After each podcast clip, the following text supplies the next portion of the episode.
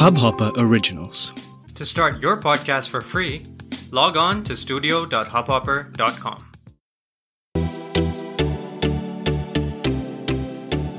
नमस्ते इंडिया, कैसे हैं आप लोग? मैं हूं अनुराग और मैं हूं शिवम। अगर आप हमें पहली बार सुन रहे हैं तो स्वागत है। इस शो पर हम बात करते हैं हर उस खबर की जो इम्पैक्ट करती है आपकी और हमारी लाइफ। तो सब्सक्राइब का बटन दबाना ना भूलें और जुड़े रहे हमारे साथ हर रात 10:30 बजे नमस्ते इंडिया में। भाई 2 हफ्ते बाद ये बात बोलना ना कि पहली बार सुन रहे हैं तो स्वागत है, लग रहा था लिटरली कि लोग आज पहली बार ही सुन रहे होंगे मुझे। हाँ भाई, अब लोग तो हैरान थे, परेशान थे, पूछ रहे थे कि कहाँ गया हमारा मुस्टैच ओपी।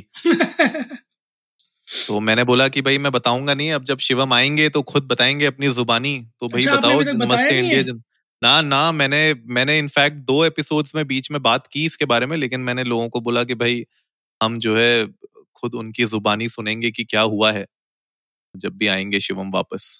तो बताओ यार, नमस्ते इंडिया की जनता को कहाँ गायब थे? जी मैं क्या ही बताऊँ। मैं बड़े सूक्ष्म रूप में बताऊँ तो जिस चीज़ के लिए हम नमस्ते इंडिया पर रोज़ आपको कहते रहते थे कि सावधान रहें, सतर्क रहें, घर में रहें, बच के रहें, उसी ने हमें जबड़ लिया था। सो कोविड पॉजिटिव निकला मैं होली के जस्ट 2 दिन बाद, और तब से हालत ख़राब ही थी। I was in high fever, cough, cold, weakness, body ache, head ache, सभी कुछ। और फाइनली अभी 2-3 दिन से बेटर लग रहा है हालत, तो आज आप फिर देख ही पा रहे हैं। बिल्कुल यार, बिल्कुल। और आवाज़ में पर पूरी कशिश तो पूरी है। नहीं वो तो खैर, वो तो प्यार है नमस्ते इंडिया फैमिली का। नहीं बढ़िया बढ़िया। तो यार मतलब कैसा रहा, मतलब एक्सपीरियंस जो होता है ना लोगों को कि यार बड़ा मेंटली लोग डिस्टर्ब हो जाते हैं और बहुत ज्यादा वियर्ड फीलिंग होने लग जाती है। तो अभी तक मतलब कैसा रहा, पिछले 2 हफ्तों में क्या क्या एक्सपीरियंस किया तुमने? The first and the foremost thing is कि जो आदमी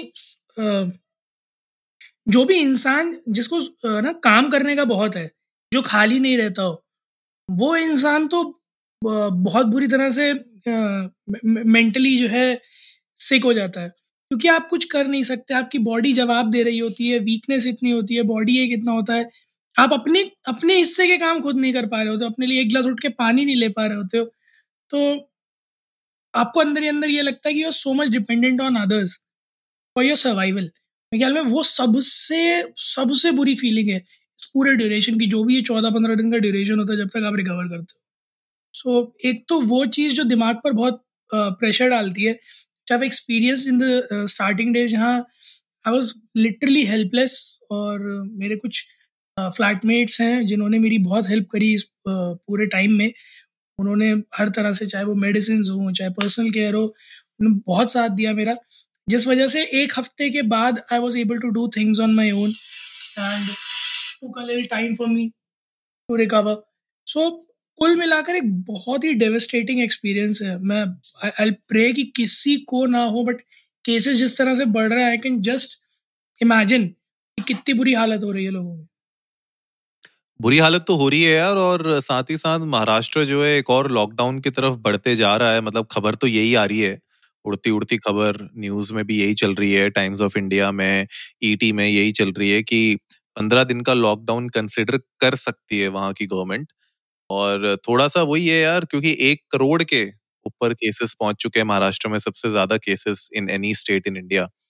तो उस पूरी सिचुएशन को देखते देखते तो एक टिकिंग टाइम बॉम्ब बना हुआ है बिल्कुल महाराष्ट्र। बिल्कुल, पिछले 20-25 दिन से अगर आप अनुराग देखोगे तो जितने भी केसेस आए हैं उसमें से 50% से ज्यादा महाराष्ट्र से ही आए हैं। सीरियसली यार, मैं तो इनफैक्ट देख रहा था जिस तरीके से वहाँ पे चीजें, खैर हर जगह ही ओपन हो चुकी हैं, मैं खाली महाराष्ट्र को ब्लेम नहीं करूंगा, दिल्ली में भी यही हाल है। लेकिन वही बात है, अगर आप सोशल डिस्टेंसिंग करेंगे नहीं, अगर आप मास्क नहीं पहनेंगे, अगर आप दूसरों की चिंता नहीं करेंगे, तो ऑब्वियसली कम्युनिकेबल डिजीज है, तो एक दूसरे की तरफ तो फैलेगी ही फैलेगी और प्रॉब्लम्स आएंगी ही आएंगी। तो अब ये सिचुएशन देख के आज का एपिसोड एक्चुअली बनाना बहुत जरूरी है। और खैर आप, बहुत अच्छा हुआ कि आप भी आज ज्वाइन कर गए इस एपिसोड में, क्योंकि मुझे ये भी समझना है आपसे कि यार लोगों को थोड़ा बताओ कि क्या क्या दिक्कतें आती हैं ऑन अ डेली बेसिस जब आप इस तरीके से, एक तो आपने काम से रिलेटेड तो बता ही दिया, आप चीजें नहीं कर पा रहे हो, ऑफिस का वर्क नहीं कर पा रहे, अपने लिए पानी नहीं ले पा रहे, लेकिन इसके अलावा और क्या क्या प्रॉब्लम्स आई हैं आपको? अनुराग, एक बहुत ही अजीब सी रेस्टलेसनेस वाली फीलिंग रहती है, क्योंकि आपको बॉडी एक है, ठीक है, वीकनेस है, और दूसरी चीज आप इतनी सारी दवाइयाँ खा रहे होते हो उस ड्यूरेशन में कि आपको कहीं से भी कुछ भी ऐसा नहीं होता जो प्लेजेंट फीलिंग दे, तो बहुत रेस्टलेसनेस रहती है थ्रू आउट। और इसको कतई भी अगर किसी के मन में भी थोड़ा सा भी ये मिसकंसेप्शन हो कि वायरल फीवर जैसा ही होता है, 3 दिन में ठीक होने लगते हैं, अभी दूर कर देता हूँ ये मिसकंसेप्शन। कोई वायरल फीवर जैसा नहीं होता है, और 3 दिन में बिल्कुल ऐसा नहीं होता कि आप उठ के बैठ जाओगे, सारे काम करने लगोगे, रह के आपको वीकनेस लगेगी, जॉइंट्स में पेन होने लगता है। और जो नए स्ट्रैंड्स आए हैं उनके तो बहुत ही अलग अलग तरह के सिम्टम हैं।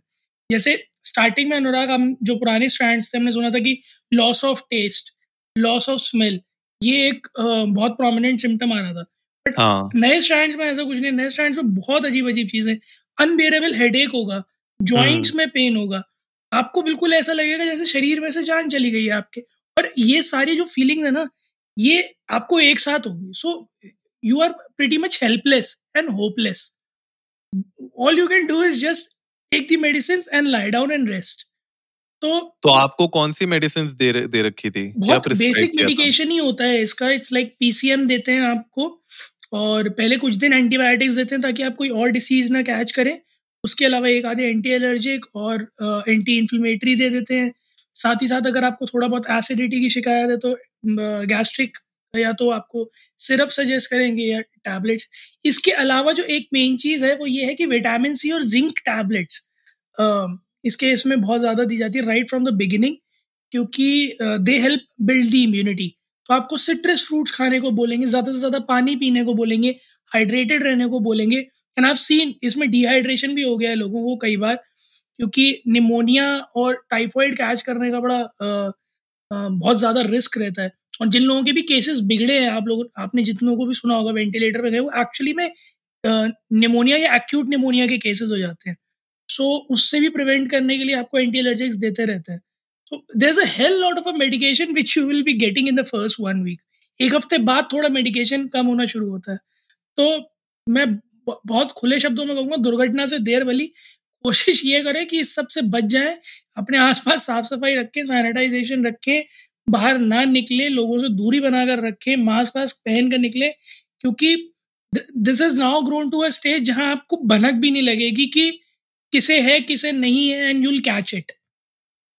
बिल्कुल यार, और अचानक से जो स्पाइक आई है वो भी इसी वजह से आई थी, क्योंकि लोगों को पता ही नहीं चला कि कब केसेस अचानक से इतने ज्यादा बढ़ गए। और होली के बाद से तो बिल्कुल ही बम फटा है, जैसे हर जगह केसेस आप भी डाउन हो गए। कितने लोग, मतलब आप देखो लाखों में जो है पर डे की काउंटिंग चल रही है आजकल, हम रोज ही रिकॉर्ड तोड़ रहे हैं यार। मैं अभी आज एक इमेज देख रहा था कि अप्रैल 2020 में 1000 केस पर डे आते थे इंडिया में, और अब 2021 में लाख केस से ऊपर आ रहे हैं पर डे। तो मतलब आप देखो, we are back to square zero एक साल के बाद, जहाँ पे हम लोग ये सोच रहे थे कि अब चीजें अच्छी होंगी, चीजें खराब हो रही हैं।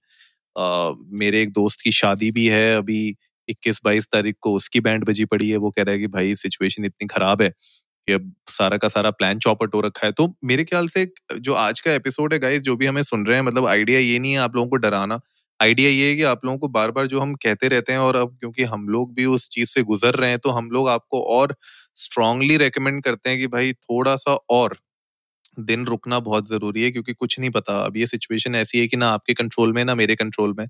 हम बस इतना कर सकते हैं कि जहाँ पे हम लोग को सोशल डिस्टेंसिंग की जरूरत है, और बार बार हम लोग एपिसोड में कहते रहते हैं, जब आप नहीं थे यहाँ पे एपिसोड्स में, मैं तब भी बीच बीच में लोगों को याद दिलाते रहता था कि अनलेस एंड अनटिल आपको बिल्कुल ही इमरजेंसी है, किसी से मिलना और आपको वो मीटिंग में जाना, मतलब बिल्कुल ही यू नो जिंदगी और मौत वाला हिसाब है, तभी जाओ।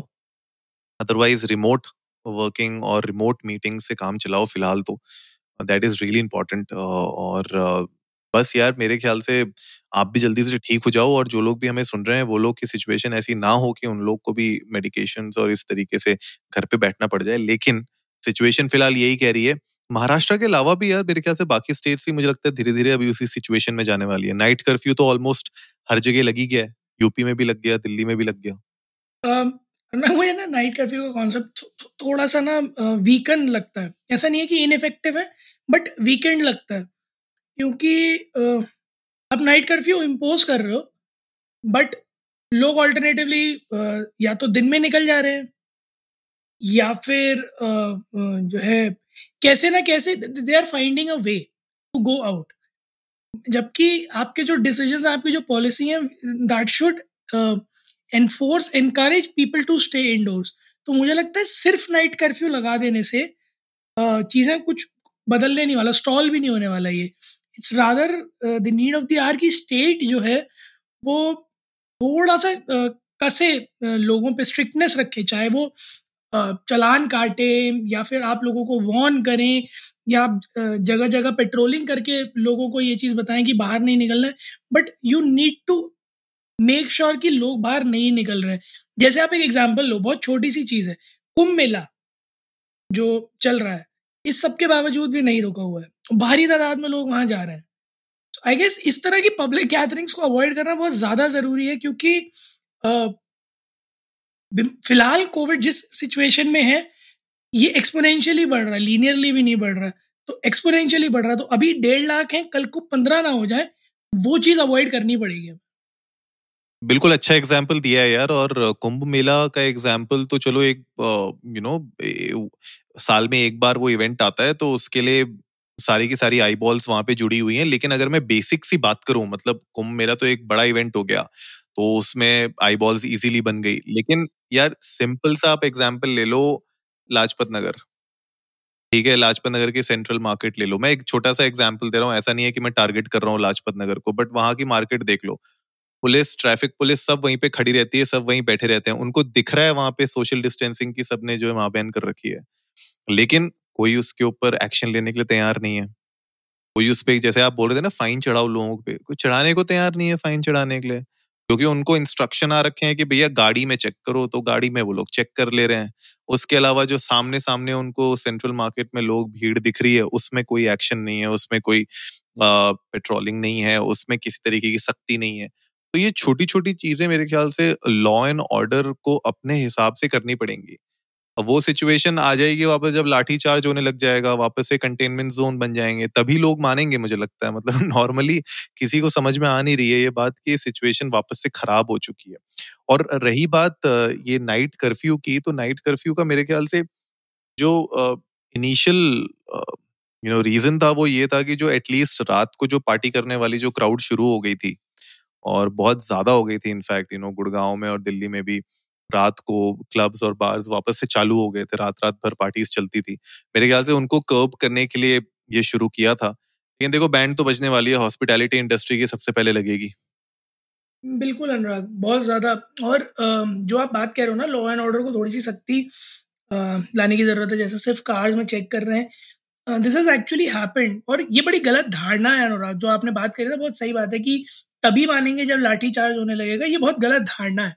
अगर आप ब्रॉडर एस्पेक्ट में देखो तो बहुत ही खराब तरह का मैसेज कन्वे करती है ये सोसाइटी के बारे में, कि हमें लाठियों की भाषा ही समझ में आती है, which is not something in which depicts a civilised society. और पढ़े लिखे समाज में रहकर लोग जहाँ आप मार्केट निकल रहे हो, हम मना नहीं कर रहा आप मार्केट मत जाओ, बट आप जब जाओ तो मास्क पहनो, डिस्टेंस बनाकर रखो, उन बेसिक चीज़ों को फॉलो करो ना जिनसे आप बड़े आराम से इसे अवॉइड कर सकते हो। आप भीड़ अगर बढ़ाओगे, कंसंट्रेटेड हो जाओगे एक जगह, तो क्योंकि ये कई जगह एयरबॉर्न भी है, तो अगर नहीं भी छुओगे तब भी फैलेगा। सिचुएशन तो खराब हो ही रही है यार, और हम स्टैट्स के हिसाब से देख ही रहे हैं, केसेस के हिसाब से देख ही रहे हैं। तो गाइस आज का एपिसोड इसी के बारे में था, बहुत स्ट्रेट फॉरवर्ड एपिसोड है, कोई इसमें घुमा फिरा के बातें नहीं हो रही हैं। आपके सामने शिवम ने भी अपना एक्सपीरियंस शेयर कर दिया है, तो मेक श्योर करिए कि आप लोग भी सेफ रहें, अपने घर वालों को भी सेफ रखें, अपने नेबर्स को भी सेफ रखें, दैट इज मोर इम्पॉर्टेंट, क्योंकि आपकी वजह से किसी और का नुकसान ना हो जाए।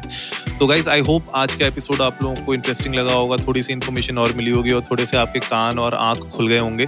तो जल्दी से सब्सक्राइब का बटन दबाइए और जुड़िए हमारे साथ हर रात 10:30 बजे सुनने के लिए ऐसी ही कुछ इंफॉर्मेटिव खबरें।